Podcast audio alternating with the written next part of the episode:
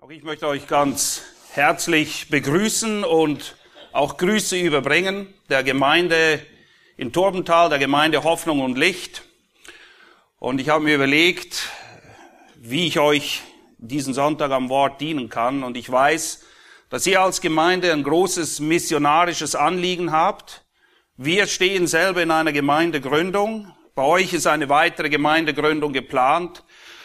Und folglich habe ich mich entschieden, diesen Text zu nehmen aus Philippa 2, 12 bis 16, in der Hoffnung, euch und mich auch herauszufordern, zu ermutigen, einmal mehr ganz klar vor Augen zu führen, wieso wir überhaupt hier sind, was unsere Aufgabe ist.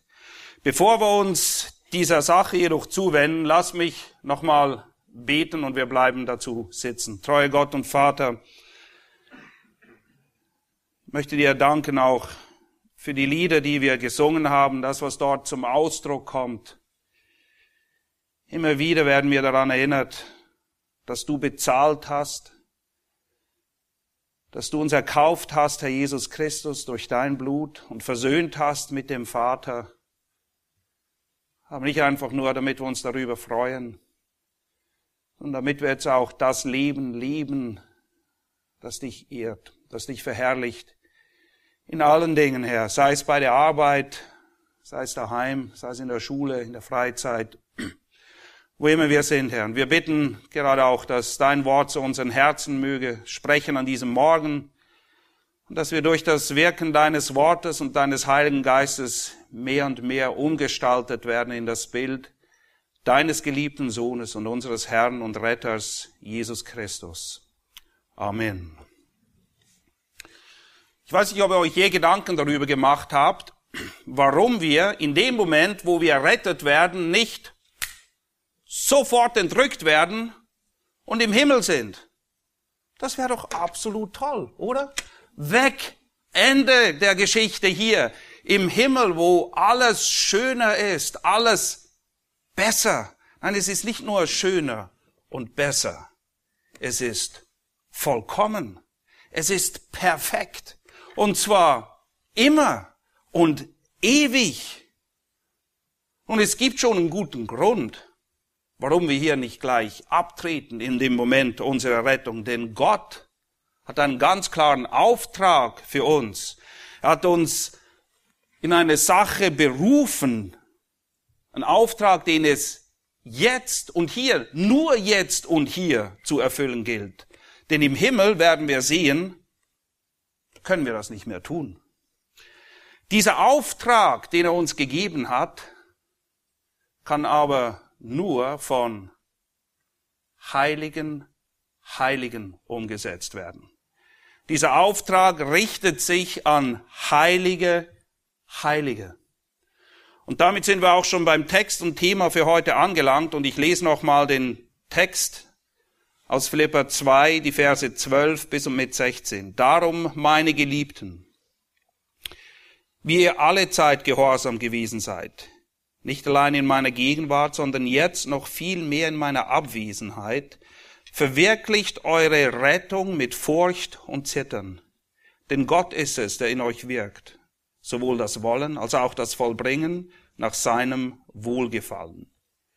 Tut alles ohne Murren und Bedenken, damit ihr unsträflich und lauter seid, untadelige Kinder, inmitten eines verdrehten und verkehrten Geschlechts, unter welchem ihr leuchtet als Lichter in der Welt, indem ihr das Wort des Lebens darbietet, mir zum Ruhm am Tag des Christus, dass ich nicht vergeblich gelaufen bin, noch vergeblich gearbeitet habe. Soweit der Text und das Thema über der Predigt lautet drei Gründe. Drei Gründe, ein Leben in der Heiligung zu führen. Paulus gibt uns hier drei Gründe, warum wir ganz bewusst, ganz gezielt ein Leben in der Heiligung führen sollen. Doch zurück nochmal zum Auftrag.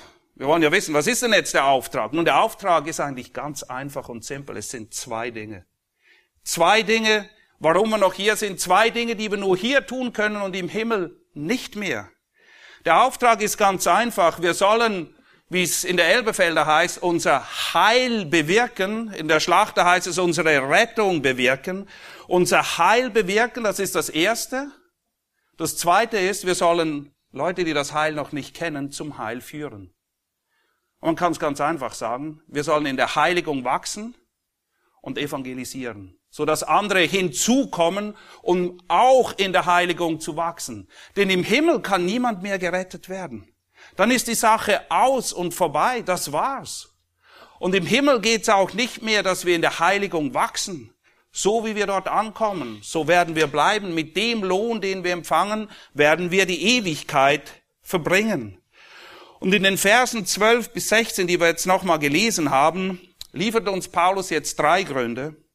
Drei Gründe, warum ein Leben in der Heiligung angestrebt werden soll. Denn nur so, nur so, wenn wir das beherzigen, wenn wir diese Voraussetzungen erfüllen, erst dann kann die Gemeinde, erst dann können du und ich, jeder einzelne von uns, diesen gottgegebenen Auftrag, diese Berufung, um es auch so zu nennen, überhaupt wahrnehmen. Lass uns gleich einsteigen mit dem ersten Grund. Der erste Grund, warum du und ich, jeder, und ich betone das ganz bewusst, jeder von uns ein heiliges Leben führen soll, ist schlicht und einfach folgender, weil Gott es so will. Weil Gott es so will. Paulus baut sein Argument geschickt und systematisch auf. Und es beginnt eigentlich bereits da, wo wir mit der Schriftlesung heute Morgen begonnen haben, nämlich in Philippa 1, 27 und entfaltet sich dann entlang der Imperative, sprich der Befehlsformen, die da folgende sind. Es ist eine ganze Kette, die, anfang, äh, die anfängt in Philippa 1, 27. Die erste Aufforderung, wandelt würdig, Kapitel 2, 2 macht meine Freude völlig. Kapitel 2.5, diese Gesinnung sei in euch, die auch in Christus Jesus war. 2.12 dann, bewirkt euer Heil. Und 2.14, tut alles. Alles. Ohne Murren und zweifelnde Gedanken. Nun ein würdiger Wandel, zu dem Paulus uns auffordert, in Kapitel 1, 27, welcher Freude bewirkt.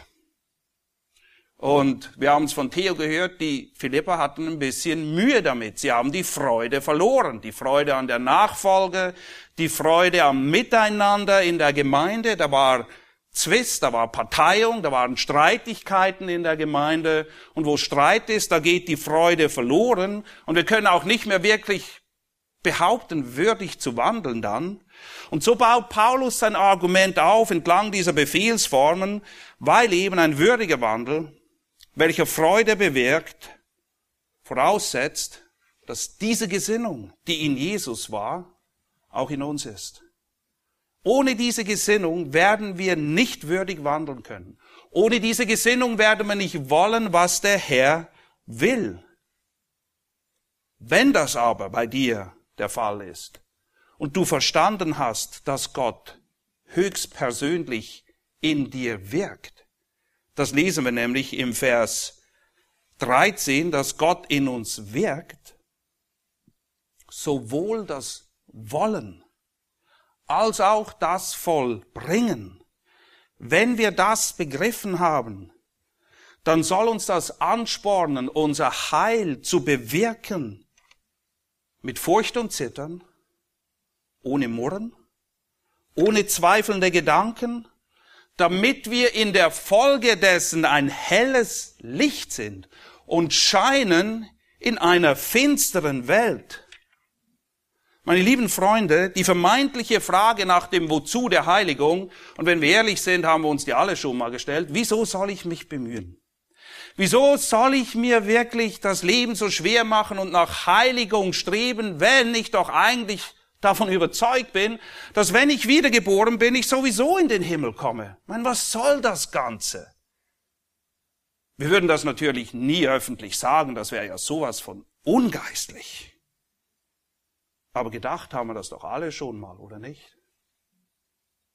Nun, die Frage ist einfach zu beantworten. Wozu Heiligung? Wozu soll ich danach streben? Nebst der Tatsache, dass es Gottes ausdrücklicher Wille ist, nebst der Tatsache, dass es Gottes ausdrücklichem Willen entspricht, steht dein Wachstum in der Heiligung offensichtlich, pass gut auf, dein Wachstum in der Heiligung steht in einem proportionalen Verhältnis zu deiner Leuchtkraft in dieser Welt. Es besteht eine unbestreitbare Abhängigkeit zwischen deinem Leben in Heiligung und deinem Lichtsein in dieser Welt. Und man kann es ganz einfach so formulieren, Wachstum in der Heiligung fördert deine evangelistische Wirksamkeit. Wenn das wirklich dein Anliegen ist, und das sollte es sein, deins und meins, wenn wir das wirklich ernst meinen, dann beginnt es genau hier. Dann beginnt es hier, dass wir nach Heiligung streben. Deshalb ist es so wichtig, alles daran zu setzen, oder wie Paulus es einleitet in 1.27, mehr als alles andere. Achtet darauf, des Evangeliums des Christus würdig zu wandeln. Alles andere ist zweitrangig, kommt nachher, muss hinten angestellt werden. Wir sollen darauf achten, unsere Verantwortung. Ich muss darauf achten, meine Verantwortung in dieser Sache wahrzunehmen. Denn wenn Menschen zum Glauben kommen, wenn Menschen errettet werden, dann beschreibt die Bibel das als Frucht. Und Frucht gemäß Johannes 15, 8 verherrlicht den Vater. Wir sind sogar dazu gesetzt gemäß Johannes 15, 8. Hierin wird der Vater verherrlicht, dass ihr hingeht und viel Frucht bringt. Nicht ab und zu zwischendurch mal irgendwo ein Apfel verborgen in den Ästen, den man suchen muss. Wenn der Herbst ist, und wir haben Herbst, und viele von euch haben wahrscheinlich schon geerntet, ist doch herrlich, wenn ihr in den Garten geht und der Baum bricht fast zusammen vor Früchten. Darüber freut ihr euch. Darüber freut sich auch der Vater im Himmel. Und wenn wir das nun möchten, und wenn wir jetzt zum Herrn gehen, wenn wir zu Gott gehen und ihn bitten, er möge doch unsere evangelistischen Bemühungen, wie immer sie auch sein mögen. Von Tür zu Tür gehen, Traktate austeilen, Abende veranstalten, was immer es ist. Es gibt eine ganze Palette. Aber wenn wir jetzt zu Gott gehen und ihn bitten, segne unsere evangelistischen Bemühungen, ohne, ohne dass wir uns ganz persönlich vornehmen, in der Heiligung zu wachsen, beziehungsweise bewirkt euer Heil mit Furcht und Zittern, wie wir es hier lesen. Und das ist der ausdrückliche Wille. Hebräer 12, 14 heißt es, jagt aber dem Frieden und der Heiligung nach, ohne die niemand den Herrn schauen wird. Und in 1. Thessalonicher 4, 3 noch ausdrücklicher, dies ist der Wille Gottes, eure Heiligung. Ich meine, deutlicher kann man es nicht sagen. Und Paulus beschreibt jetzt hier, wie das aussieht. Er liefert die Gründe dafür und vor allem wo das Ganze hinführen soll. Wenn wir jetzt also evangelistische Bemühungen unternehmen, ohne bei uns anzufangen, ohne dass ich bei mir anfange, meine lieben Freunde, dann ist das Ganze nicht viel mehr als ein frommer Wunsch. Oder man könnte sogar sagen, ein schlechter Witz.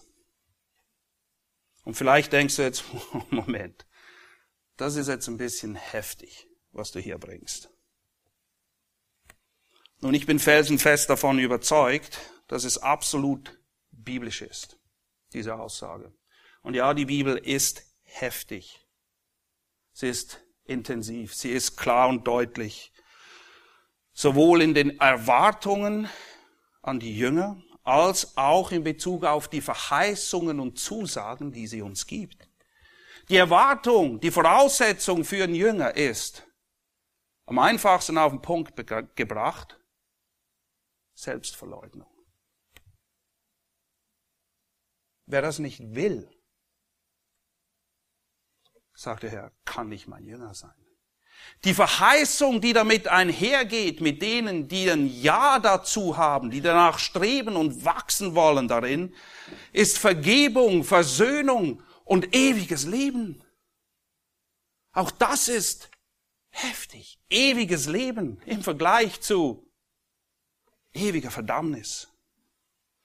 Und lasst uns den Text jetzt genau betrachten und dann kannst du immer noch entscheiden, ob ich mit meiner Behauptung, die ich jetzt aufgestellt habe, übertrieben habe oder ob sie schlicht und einfach wahr ist, ob sie dem entspricht, was der Text hier lehrt. Und so will Gott also heilige Heilige, und zwar solche heilige Heilige, die ihr Heil mit Furcht und Zittern bewirken sollen. Woran denkst du? wenn du an Gott denkst? Woran denkst du? Was geht in dir vor, wenn du dir vorstellst, wie wir es gesungen haben vorher, dass wir vor den Thron Gottes treten? Hm. Die Tatsache, dass wir hier nicht nur aufgerufen werden, unser Heil zu bewirken, sondern auch wie wir es tun sollen, nämlich mit Furcht und Zittern. Und wisst ihr, was Furcht und Zittern bedeutet? Furcht und Zittern.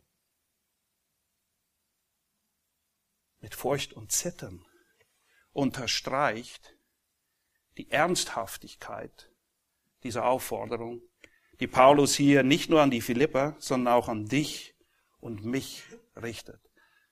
Als würde der Imperativ, die Befehlsform nicht schon ausreichen, unterstreicht er die Dringlichkeit dieser Angelegenheit mit den Worten Furcht und Zittern. Und ja, Gott ist ein Gott, von dem es im Hebräerbrief heißt, dass er ein verzehrendes Feuer ist. Er ist ein verzehrendes Feuer. Ich weiß nicht, ob du je ein verzehrendes Feuer gesehen hast. Wir haben in L.A. gewohnt und da gibt es jedes Jahr Buschfeuer. Und das ist nicht irgendwie so ein Gebrösel am Straßenrand, da waren wirklich, da wo wir gewohnt haben, da waren Flammen 20 bis 30 Meter hoch. Und diese Feuerwalze kommt einfach auf dich zu. Und ich kann dir eins sagen. Das Ding kam bis 500 Meter an unser Haus heran. Und du beginnst dich zu fürchten. Du wirst erfüllt mit Furcht und Zittern. Unser Gott wird auch beschrieben als ein verzehrendes Feuer, von dem wir uns fürchten sollen. Die Zeit fehlt, eine Predigt über Gottesfurcht zu halten hier. Ähm, das wäre auch ganz gut gewesen, aber das ist nicht der Hauptpunkt, auf den wir raus wollen. Aber lassen wir es einfach mal so stehen, wie es hier steht, dass wir das mit Furcht und Zittern tun sollen. Oder orientieren wir auch, uns auch an dem, was in Matthäus 10, 26 bis 28 steht, wo es heißt, und es geht dort auch um die Verkündigung des Wortes, um unser Zeugnis in dieser Welt, Fürchtet euch nun nicht vor ihnen, nicht vor den Menschen, denn es ist nichts verdeckt, was nicht aufgedeckt und verborgen, was nicht erkannt werden wird. Was ich euch sage in der Finsternis, redet in dem Licht. Und was ihr hört ins Ohr, verkündet auf den Dächern. Und fürchtet euch nicht vor denen, die den Leib töten, der Seele aber nicht, die Seele aber nicht zu töten vermögen. Fürchtet aber viel mehr den, der sowohl Seele als Leib zu verderben vermag in der Hölle. Es ist eine ernste Sache. Es geht um Leben, um Tod. Es geht darum, dass wir heilig leben sollen, damit Leute errettet werden, wie wir dann sehen in den Versen 14 bis 16, durch ein glaubwürdiges Zeugnis, nicht nur in Wort, sondern auch in Tat. Überall, wie wir es auch gehört haben, bei der Arbeit, in der Freizeit, egal wo, die Leute sehen uns. Und so ist dies der erste Grund, warum wir ein Leben in der Heiligung führen sollen, weil Gott es will und die Ernsthaftigkeit seines Willens unterstreicht, indem er sagt, wir sollen das mit Furcht und Zittern tun. Aber wisst ihr, Gott fordert ja nicht einfach nur Dinge von uns. Er sagt nicht einfach, du, ich will das und jetzt geb dir mal ganz schön Mühe, mein Freund. Sondern der zweite Grund, warum Gott uns auffordert, ein Leben in der Heiligung zu führen, ist, weil er uns auch dazu befähigt. Er befähigt uns dazu, denn würde er das nicht tun. Und übrigens, das ist immer der Fall. Alles, was Gott von dir und mir erwartet, dazu rüstet er uns zuvor aus. Denn würde er das nicht tun, hätte das was zur Folge? Na, ich könnte mich selber rühmen. Ich könnte dann behaupten, na ja, ich habe das gemacht.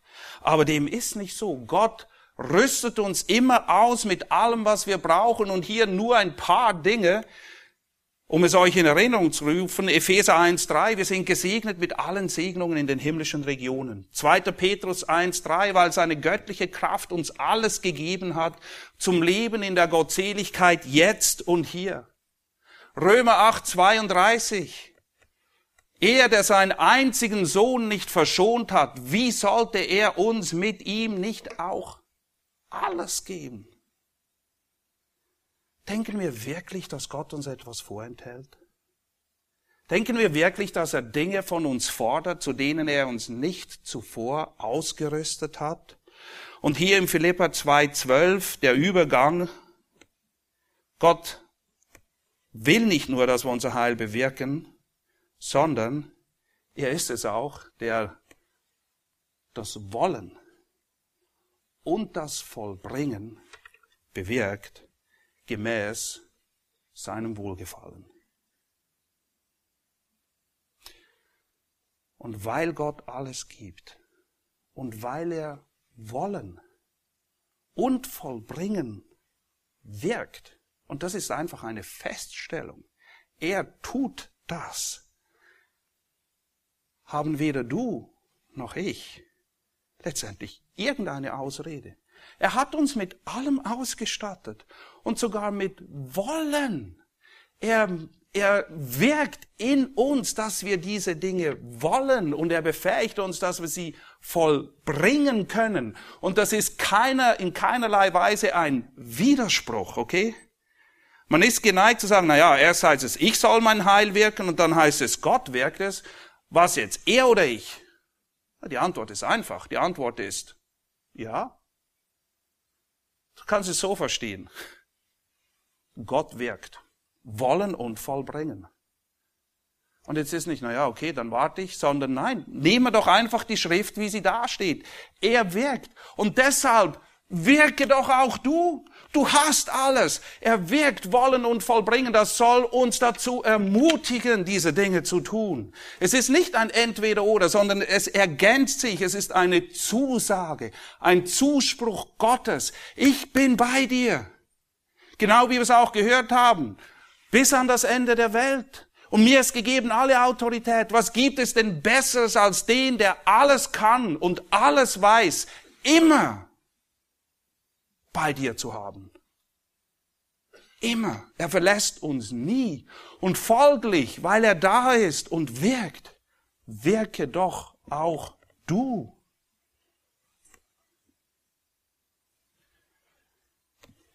Gott will also unsere Heiligung und wirkt alles, dass wir auch in ihr wachsen können.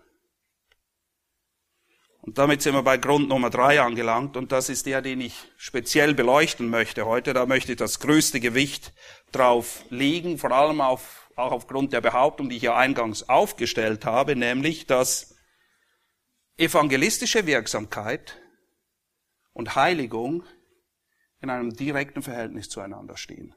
In einem direkten Verhältnis zueinander stehen. Und der dritte Punkt lautet so, wir sollen alles daran setzen, ein Leben in der Heiligung zu führen, weil Gottes Evangelium nur so seine Leuchtkraft entfalten wird. So wird das Evangelium seine Leuchtkraft entfalten. Stell dir mal folgendes Bild vor. Hier ist eine Gemeinde, die unzufrieden ist. Die murrt und zweifelt, keine Freude mehr hat, weder am Herrn noch an der Gemeinschaft mit den Heiligen, noch an dem Dienst, noch an der Nachfolge. Ganz ehrlich. Eine Gemeinde, die das verloren hat, ist ein lausiges Zeugnis. Die Sache liegt doch auf der Hand. Wenn wir mit unserem Mund bekennen, uns bezeugen, dass Gott der Größte ist, der Beste, das Wichtigste, was uns überhaupt je passiert ist in unserem Leben, dabei uns aber dauernd irgendwie beschweren, unzufrieden sind, rummeckern, über dies und jenes. Mein Haus ist zu klein, mein Chef ist zu doof, meine Frau hört nicht auf mich und meine Kinder sowieso nicht. Und im Verkehr nehmen wir alle immer die Vorfahrt und das und jenes und das Finanzamt und die Liste ist unendlich. Wir können über alles klönen. Aber wenn wir das dauernd tun und dann Leute einladen wollen und sagen, kommt doch zu uns, damit ihr genauso ein tolles Leben habt wie wir, dann können wir gemeinsam klönen und uns beschweren. Ach, kommt. Man muss kein Raketenwissenschaftler sein, um zu wissen, was in den Köpfen dieser Leute vorgeht. Sie werden denken, ihr seid Heuchler. Und wisst ihr was? Sie haben recht. Dafür muss ich nicht zu euch kommen, das habe ich daheim, das habe ich bei der Arbeit. Ich brauche nicht noch mehr von dem Zeugs, okay? Merkt ihr, was hier auf dem Spiel steht? Wenn wir zweifeln und murren, und es heißt, und das ist übrigens der nächste Imperativ, tut alles. Alles. Im Griechischen steht dort Pas, kleiner griechischer Exkurs. Wisst ihr, was Pas bedeutet? Alles. Das war echt tief, ha? Alles. Ihr müsst Griechisch können, sonst, nee. Alles. Es spielt keine Rolle, welchem Bereich, welchem Beziehungsumfeld, was es ist, tut alles ohne Murren und zweifelnde Gedanken. Murren, das lesen wir oft. Im Alten Testament, im Neuen Testament. Wir sollen nicht gegen den Herrn murren. Wenn wir murren, dann bringen wir damit zum Ausdruck, wir sind nicht zufrieden mit dir. Und wenn wir zweifeln, zweifelnde Gedanken haben, dann bringen wir dadurch zum Ausdruck, Gott ist nicht vertraut. Ich kann dir nicht vertrauen. Du weißt nicht, was du machst. Du hast mich vergessen oder du verlangst Dinge von mir, die zu groß sind, dass ich sie tragen könnte. Das bringen wir ganz praktisch zum Ausdruck, wenn wir zweifeln. Und wisst ihr, es ist so, Zweifel im Innern, und es ist interessant, das Wort, was dort steht, ist Dialogismus. Und wir kennen das Wort Dialog, ein Dialog führen. Wenn wir zweifeln, was passiert dann? Naja, dann halte ich mit mir selber Rat ab. Und ich sage, na ja, wenn wir das machen, dann, ja, dann wird wohl das passieren. Und ich berate mich mit mir selber. Und dann kommen Zweifel, und zwar Zweifel an der Wahrheit Gottes, die steht, die unverrückbar ist. Wenn ich mit mir selber diesen Dialog führe, dann kommen Zweifel auf im Innern und was im Innern irgendwo lange genug gegärt hat, wird irgendwann überkochen und dann kommt Murren raus. Das, was drin ist, wird früher oder später rauskommen. Spätestens dann, wenn der Druck kommt. Dann wird rauskommen, was drin sind. Dann wird sich zeigen, ob mein Herz voller Zweifel ist oder Vertrauen. Und Lloyd Jones hat das mal sehr schön gesagt. Er hat gesagt, wir sollten weniger auf uns hören und mehr Gottes Wort zu uns reden. Manchmal hören wir doch so gern auf uns. Wir finden tausend Ausreden, warum wir die Ärmsten sind. Und wir schmeißen eine Selbstmitleidsparty und laden uns selbst natürlich nur dazu ein, weil niemand ja weiß, wie ein armer Kerl und ein armer Hund ich doch letztendlich bin. Und dann hören wir auf uns. Und es zieht uns runter und runter und runter, bis man uns kaum mehr sieht. Zweifel im Innern werden zwangsläufig früher oder später zum Murren gegen außen führen. Und wir müssen lernen, weniger auf uns zu hören und mehr Gottes Wort zu uns zu reden. Und uns daran festzuhalten. Denn wir sind nicht dazu berufen, wandelnde Beschwerdeabteilung zu sein. Nein, wir sind dazu berufen, Licht und Salz zu sein. So hören die Seligpreisungen auf. Ihr seid das Salz der Welt. Ihr seid das Licht der Welt. Lasst euer Licht leuchten, damit, wieso muss es leuchten? Damit die Leute eure guten Werke sehen. Sie müssen sichtbar werden, okay? Man muss das wahrnehmen können. Warum? Damit sie euren Vater, der im Himmel ist, verherrlichen. Wo ist Gott? Ich habe es gerade gesagt, er ist im Himmel. Sieht man ihn? Nein. Aber ihr, du und ich, wir sind seine Hände, wir sind sein Mund, wir sind seine Ohren, wir sind seine Füße hier auf Erden. Und wenn die Leute sehen, wie unser Leben leuchtet in Heiligung, dann können wir sagen, das bin ich ich. Das ist mein Vater im Himmel. Und so wird der Vater im Himmel sichtbar, erkennbar anhand der Art und Weise, wie du und ich unser Leben führen. Und genau dieses Bild greift Paulus nämlich jetzt auch auf in seiner Argumentation, wenn er sagt, wir sollen scheinen, wir sollen leuchtende Lichter sein in einem verdrehten, verkehrten Geschlecht. Nun die Frage, bin ich ein Leuchtturm der Orientierung gibt oder es gibt das in der Natur, sogenannte Irrlichter heißen die oder Narrenfeuer. Was für ein passender Begriff.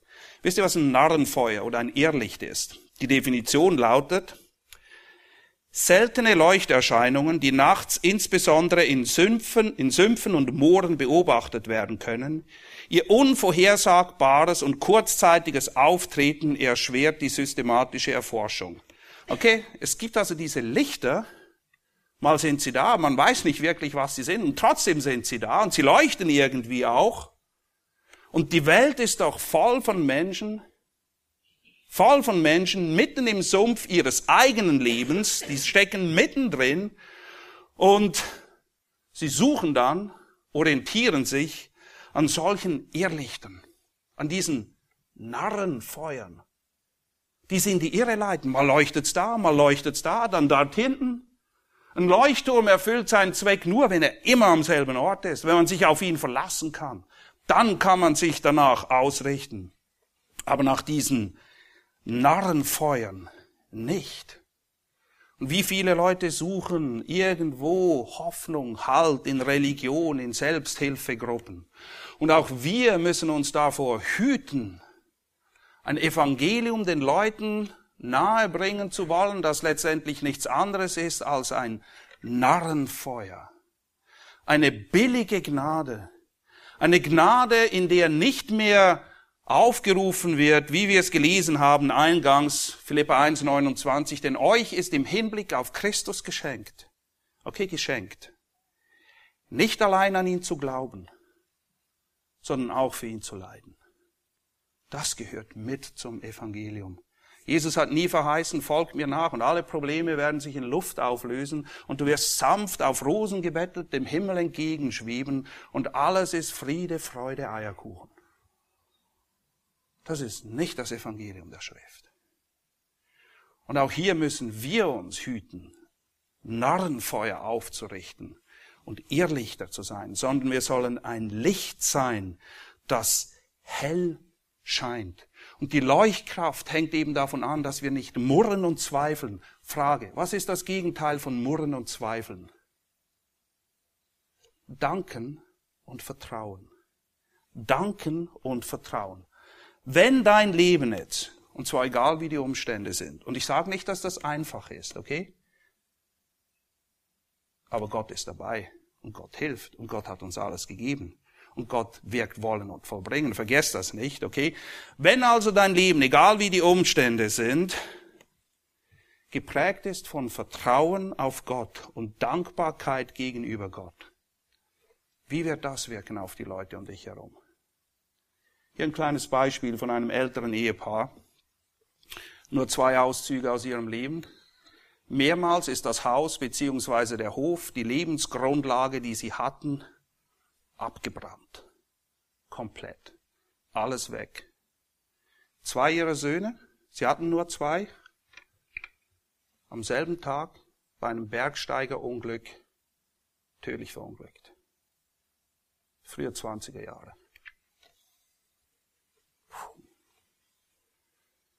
Viel Grund, rein äußerlich gesehen, zu murren, zu zweifeln an der Güte und Gnade Gottes. Aber sie haben zu sich geredet, und zwar das Wort Gottes, und nicht Dialog mit sich selbst gehalten. Und ich sage euch eins, dieses Ehepaar ist ein leuchtendes Zeugnis. So eine Ermutigung, einfach nur durch ihr Leben und ihr Vertrauen in die Gnade Gottes, auch wenn rein äußerlich nichts, aber wirklich gar nichts in die Richtung weisen würde. Wenn dem aber so ist, wenn unsere Einstellung eben der Jesu entspricht oder der Imperativ, der vorausgeht, diese Gesinnung sei in euch, mein lieber Freund, dann wirst du leuchten.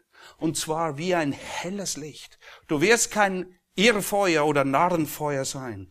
Du wirst leuchten als helles Licht in dieser Welt, die verdreht und verkehrt ist und sich nach diesen Dingen eigentlich sehnt. Aber sie weiß nicht, wo sie zu finden sind. Und wir sollen Zeugnis dafür ablegen, wo es zu finden ist. Nicht, weil wir so toll sind, sondern weil wir einen so großen Gott haben, der bei uns ist, der für uns ist, der mit uns ist. Und ich sage dir eins, wenn dein Leben geprägt ist durch Vertrauen und Danken und nicht durch Murren und zweifelnde Gedanken, du kannst nicht verborgen bleiben. Egal was du anstellst, du wirst herausstechen wie ein bunter Hund. Weil unsere Welt funktioniert nicht so. Unsere Welt funktioniert nicht so. Es ist unmöglich, unbemerkt durch diese Welt zu gehen. Und die Frage, die wir uns stellen müssen, naja, bin ich ein Leuchtturm oder ein Narrenfeuer? Was bin ich denn nun wirklich? Weist mein Leben auf Christus hin und werden die Leute ermutigt zur Nachfolge? Oder bin ich ein Irrlicht, wo man zwar auch irgendetwas wahrnimmt, aber das nicht richtig einordnen kann und die Leute letztendlich mehr befremdet und abgestoßen sind von dem Evangelium, von dem wir sagen, es sei so gewaltig, so lebensverändernd, von dem es heißt, dass es einen Frieden gibt, der über Bitten und Verstehen hinausgeht.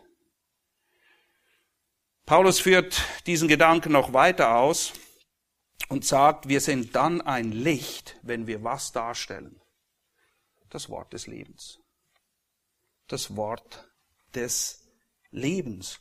Und auch hier gibt es nur zwei Möglichkeiten. Entweder ich bin ein Selbstdarsteller, meine Gedanken, meine Wünsche, meine Pläne, meine was ich weiß, immer, was, was weiß ich auch immer. Entweder ein Selbstdarsteller oder ein Darsteller, ein lesbarer Brief Christi, wie es im Korintherbrief heißt. Und hier sehen wir uns mit ewigen Wahrheiten konfrontiert, mit denen wir uns immer wieder konfrontiert sehen. Wir stehen hier an einer Wegkreuzung einmal mehr, wo wir eine Entscheidung treffen müssen, wo es um ewige Wahrheiten, ewige Prinzipien geht, denn letztendlich gibt es zwei Dinge, zwei Dinge, die dich motivieren zu tun oder zu lassen, was du tust oder lässt. Gottesfurcht oder Menschenfurcht. Gottesfurcht oder Menschenfurcht. Wenn wir unser Heil bewirken mit Furcht und Zittern, weil wir Gott fürchten, dann hören wir auf ihn und sein Lob ist das, was für uns zählt. Wenn ich aber von Menschenfurcht geprägt bin, dann werde ich nicht leuchten wie ein Leuchtturm, sondern dann werde ich wie diese Kriegsflieger, die im Stealth-Modus fliegen können, unsichtbar für den Radar. Ich werde irgendwie so mich durchs Leben durchschlängeln und versuchen, auf keinem Radar zu erscheinen. Bloß nicht auffallen. Bloß nicht, die Leute sollen bloß nicht merken, wo ich eigentlich hingehöre und welchem Herrn ich diene. Gottesfurcht oder Menschenfurcht. Das eine oder das andere wird mein Leben leiten oder führen. Ich bin ein Selbstdarsteller oder ich stelle das Wort des Lebens dar. Entweder habe ich Jesu Gesinnung oder meine eigene. Es gibt keinen Zwischenraum. Es gibt keine neutrale Zone. Weder in der Bibel noch in der Schweiz. Auch wir sind nie wirklich neutral, okay? Es geht nicht. Es ist völlig unnatürlich. Entweder habe ich Jesu Gesinnung oder meine. Entweder stelle ich ihn da oder mich selbst. Entweder habe ich Gottesfurcht oder Menschenfurcht. Und letztendlich, entweder tue ich sein Wille oder meinen. Wenn Jesus die Jünger anleitet zum Gebet, dein Wille geschehe. Meine ich das ernst? Meine ich das ernst? Dein Wille geschehe. Und diese Entscheidung, die Verantwortung dieser Entscheidung, mit der sehen wir uns immer wieder konfrontiert. Und wir können sie nicht von uns schieben und wir dürfen sie auch nicht unterschätzen, denn diese Entscheidungen haben ewige Konsequenzen. Ewige Konsequenzen. Paulus schreibt nämlich, Philippa 2, mir zum Ruhm am Tag des Christus, Vers 16, dass ich nicht vergeblich gelaufen bin, noch vergeblich gearbeitet habe. Folgendes. Wenn wir als Gemeinde nicht hinwachsen zu Christus, wenn wir nicht in Heiligung wachsen, dann bedeutet das für mich als Pastor der Gemeinde, da wo ich bin in der Schweiz, dass ich am Schluss meines Lebens im gewissen Sinne feststellen muss, dass mein Dienst vergeblich war. Und das ist nicht das Schlimmste. Es geht nicht primär um mich in dieser Sache, sondern wenn mein Dienst vergeblich war, wisst ihr was, warum er vergeblich war? Weil der Dienst der Mitglieder der Gemeinde vergeblich war. Denn sie sind Paulus Frucht, sie sind seine Krone. Und so wird es potenziert, weil wenn ihr unfruchtbar seid, ich unfruchtbar bin, bedeutet das für den Gott, dem wir dienen wollen, weniger Ehre. Das möchte Paulus nicht, das möchte ich nicht, das möchte keiner von uns. Und Hand aufs Herz. Wir werden alle vor unserem Herrn erscheinen. Wollen wir mit leeren Händen dort ankommen? Wollen wir mit leeren Händen dort ankommen? Zwar errettet so wie durchs Feuer, aber wenn überhaupt nur spärlich mit Frucht im Gepäck.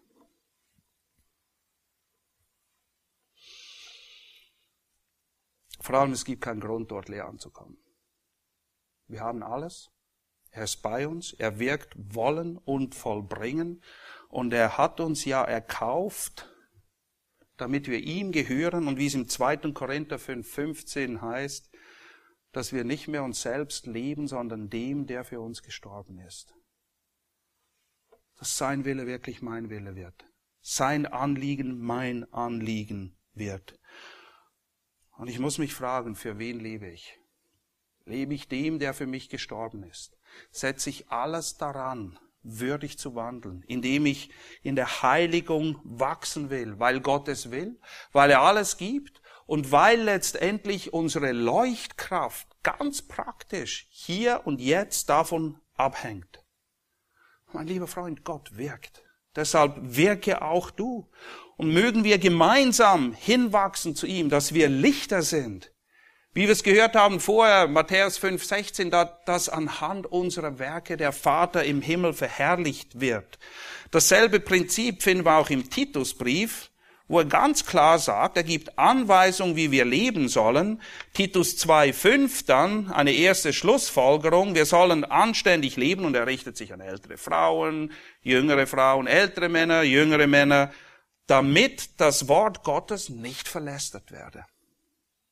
Das ist das eine und anders ausgedrückt positiv dann in Vers 10, damit wir ihm in jeder Hinsicht Ehre machen oder die Lehre Gottes zieren. Und so ist es am Schluss. Entweder verlästert mein Leben unseren Herrn oder es ehrt ihn. Wir werden seine Lehre entweder zieren oder in den Dreck ziehen. Und zurück zu meiner Behauptung nochmal. Erkennt ihr, wie eng, wie eng Heiligung und Evangelisation miteinander verbunden sind? dass wir die wirklich nicht voneinander trennen können. Wir können Evangelisation nicht outsourcen und irgendjemand geben, der sich darum kümmert und ein paar Abende veranstaltet, damit wir dann unser Gewissen beruhigt haben und sagen können, na ja, wir haben ja etwas getan. Nein, es richtet sich an jeden Einzelnen von uns, an dich und mich. Erkennt ihr auch, dass sie, diese Heiligung die Grundlage und Ausgangslage ist für einen würdigen Wandel, zu dem wir berufen sind, gemäß 1,27. Und lasst mich abschließen mit dem Gebet, das Jesus betet, die letzte Nacht. Was ist sein Anliegen für die Jünger? Was will er ihnen mitgeben? Und ihr werdet erkennen, nicht nur ihn, sondern auch dir und mir. In Johannes 15, Vers 35 erklärt Jesus, ein neues Gebot gebe ich euch, dass ihr einander lieben sollt, damit, wie ich euch geliebt habe, auch ihr einander liebt, denn daran wird jedermann erkennen, dass ihr meine Jünger seid, wenn ihr Liebe untereinander habt. Okay? In Bezug auf die Philippa, wenn ihr euer Leben auf die Reihe kriegt, wenn ihr miteinander auskommt, wenn ihr Probleme löst und regelt, dann werdet ihr eben ein helles Licht sein. Dann werden die Leute erkennen, dass ihr zu mir gehört, weil die Leute leben sonst nicht so. Wenn wir das aber nicht tun, dann werden sie sich fragen, wie können sie sagen, dass sie Jünger sind und leben so, wie sie leben? Ganz am Ende dieser Abschiedsrede, Johannes 17, die Verse 20 bis 21, dieselbe Aussage. Achte gut darauf. Das sind die letzten Worte Jesu, bevor er ans Kreuz geht. Ich bitte aber nicht für diese allein, nicht für die zwölf, die da sind, sondern auch für die, welche durch ihr Wort an mich glauben werden. Das seid ihr, das bin ich. Dieses Gebet gilt uns allen. Was bittet er? auf dass sie alle eins seien, gleich wie du, Vater, in mir und ich in dir, auf dass auch sie eins seien. Wieso? Wieso ist Einheit so wichtig? Wieso ist es so wichtig, dass wir miteinander klarkommen? Damit die Welt glaube, dass du mich gesandt hast. Meine lieben Freunde, die Art und Weise, wie wir miteinander umgehen und leben in der Gemeinde, wie wir nach Heiligung streben, ist das effizienteste, wirksamste evangelistische Werkzeug, das Gott uns in die Hand gegeben hat. Das fängt an in der Ehe, in der Familie, in der Gemeinde, in der Jugend, in der Freizeit, im Sport, bei der Arbeit. Wie gehen wir miteinander um? Wie gehen wir mit dem anderen um? Erkennen Sie, dass wir zum Sohn Gottes gehören, dass wir seine Jünger sind, oder stellen wir etwas komplett anderes dar? Damit das geschieht, in der Heiligung zu wachsen, Johannes 17, 17, wiederum Jesus, der betet und sagt, Heilige sie in deiner Wahrheit, dein Wort ist Wahrheit. Wiederum der Aufruf zur Heiligung, weil Heiligung die Grundlage bildet für all das, wozu Gott uns berufen hat. Und hier schließt sich der Kreis. Heilige, Heilige sind ein gewaltiges Zeugnis dafür, dass wir wirklich Jünger Jesu sind. Unheilige Heilige